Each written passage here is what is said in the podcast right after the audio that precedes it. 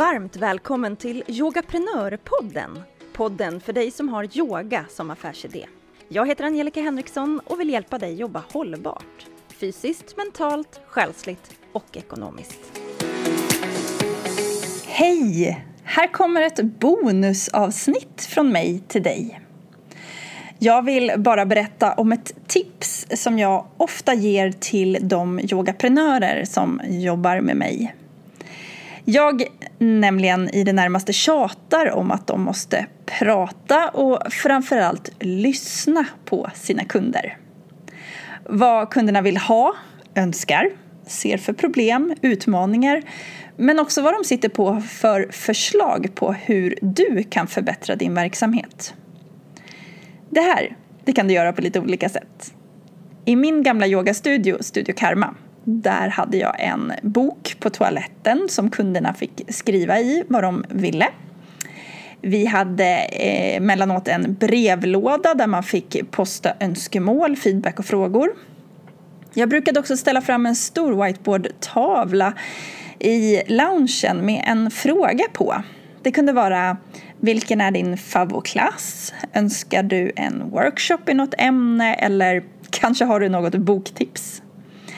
Jag kunde också göra röstningar i form av Ska nästa onsdags eh, klass eh, handla om det här eller det här?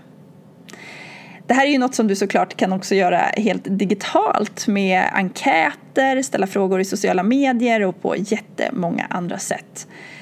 Men oavsett hur du gör det så är det så givande att få höra vad ens kunder tycker och tänker. Och sen göra något av deras tankar och frågor. Ett bra konkret exempel är om många kunder frågar om en specifik sak, se då till att svaret finns väldigt tillgängligt.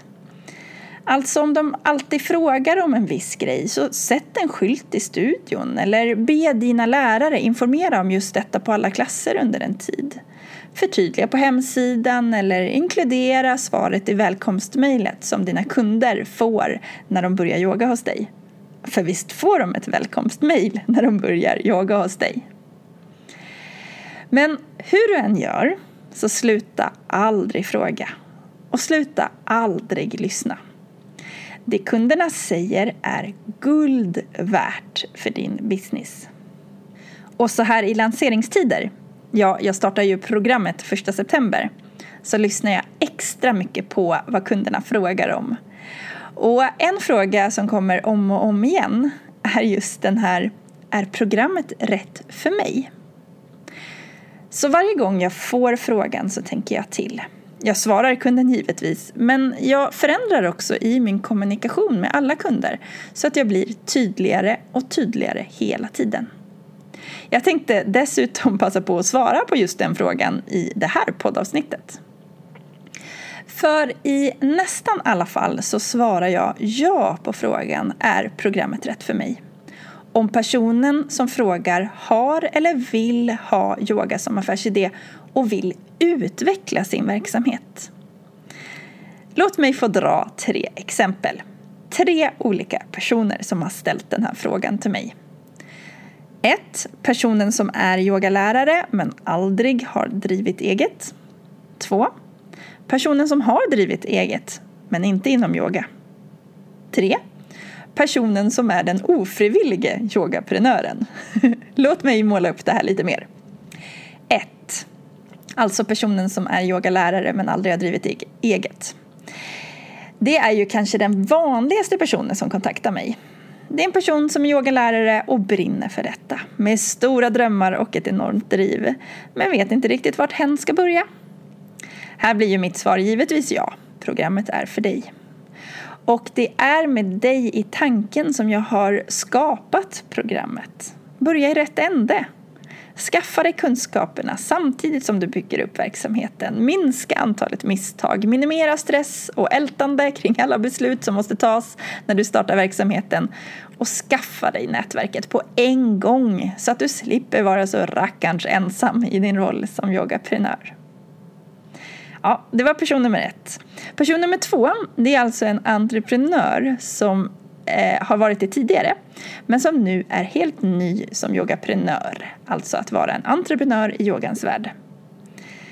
Ja, för det är ju någonting speciellt med yogans värld. Jag har gjort ett helt poddavsnitt på ämnet. Backa bak till avsnitt 8 så får du veta lite mer om varför yogan är speciell. Men kort sammanfattat så 1. Det finns otroligt många som erbjuder yoga. Man får lätt uppfattningen av att var och varannan människa sitter på en 200 timmars utbildning och att det ramlar ut en hel armé av nyexade yogalärare varje termin. Och då ska vi inte ens prata om all gratis yoga som finns online. Det är inte i många branscher som du hittar så många som erbjuder detsamma som du gör på det här sättet och dessutom så många som gör det gratis. Den andra anledningen till varför yoga är väldigt speciell, ja det är ju att det finns en kritik om att yogan är för kommersialiserad och att man liksom inte får sälja yoga hur som helst. Det kan ju göra att det känns svårt att marknadsföra sig själv med gott självförtroende och inte minst att ta betalt för sig själv. Om du letar runt lite grann så kommer du hitta både ett och två forum på Facebook till exempel för yogalärare där du möts av krafter som talar om att yoga borde inte säljas för pengar. Det borde vara ett energiutbyte av ett annat slag. Vad finns det för historia inom yogan egentligen? Finns det inte någon guru som har gjort något dumt och för vidare hans tradition? Ja, för det brukar ju ganska ofta vara just en han som har gjort någonting dumt i dessa sammanhang. Ja, alltså, när du får alla de här frågorna, det är lätt att man tappar fotfästet. Vad är det egentligen du säljer? Vad är det du erbjuder? Får du ta betalt för det här? Ja, som du märker så är det inte så lätt att vara en yogaprenör även om du är en erfaren entreprenör.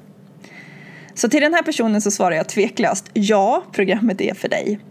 För jag har erfarenheter av att på heltid ha jobbat med yoga i mer än tio år och tillsammans med de andra som är med i programmet så sitter vi på en ovärderlig kunskapsbank och erfarenheter som gör att du kan hålla rätt kurs i den här ganska snåriga yogadjungeln. Den sista personen ut det är den ofrivillige yogaprenören. Det är den som är yogalärare och som har lyckats bygga upp en business men egentligen har noll koll på läget. Den här personen jobbar ofta väldigt hårt och väldigt mycket och det blir väldigt sällan lagom, alltså det känns inte hållbart över tid. Ja, då är ju faktiskt programmet rätt igen. För med mer kunskaper, strukturer och en hel del färdiga mallar så kan den här personen ta kontroll över sitt företagande. Så ja, jag lyssnar på mina kunder och jag försöker om och om igen att förbättra min kommunikation. Hur gör du det här i ditt företag? Hur samlar du in information om vad dina kunder tycker, tänker och önskar? Och hur använder du den här värdefulla informationen du får av dem? Om du inte har en strategi för detta så råder jag dig att hitta på en sån nu. Eller så hänger du med in i programmet när vi startar 1 september för att få hjälp med just en sån strategi och så mycket mer. För du har väl inte missat att du kan vara med i tio dagar i programmet utan att betala en enda krona. Om du efter tio dagar känner att programmet inte är för dig, ja, då kan du hoppa av. Eller så betalar du och fortsätter att jobba tillsammans med mig och de andra yogaprenörerna. Är du det minsta nyfiken? In och anmäl dig nu vet jag. Du hittar anmälan på yogaprenor.se programmet. Men här, här sätter jag punkt för det här bonusavsnittet som jag hoppas var till nytta för dig och din verksamhet. Jag önskar dig en fin fortsättning på dagen. Tack för nu.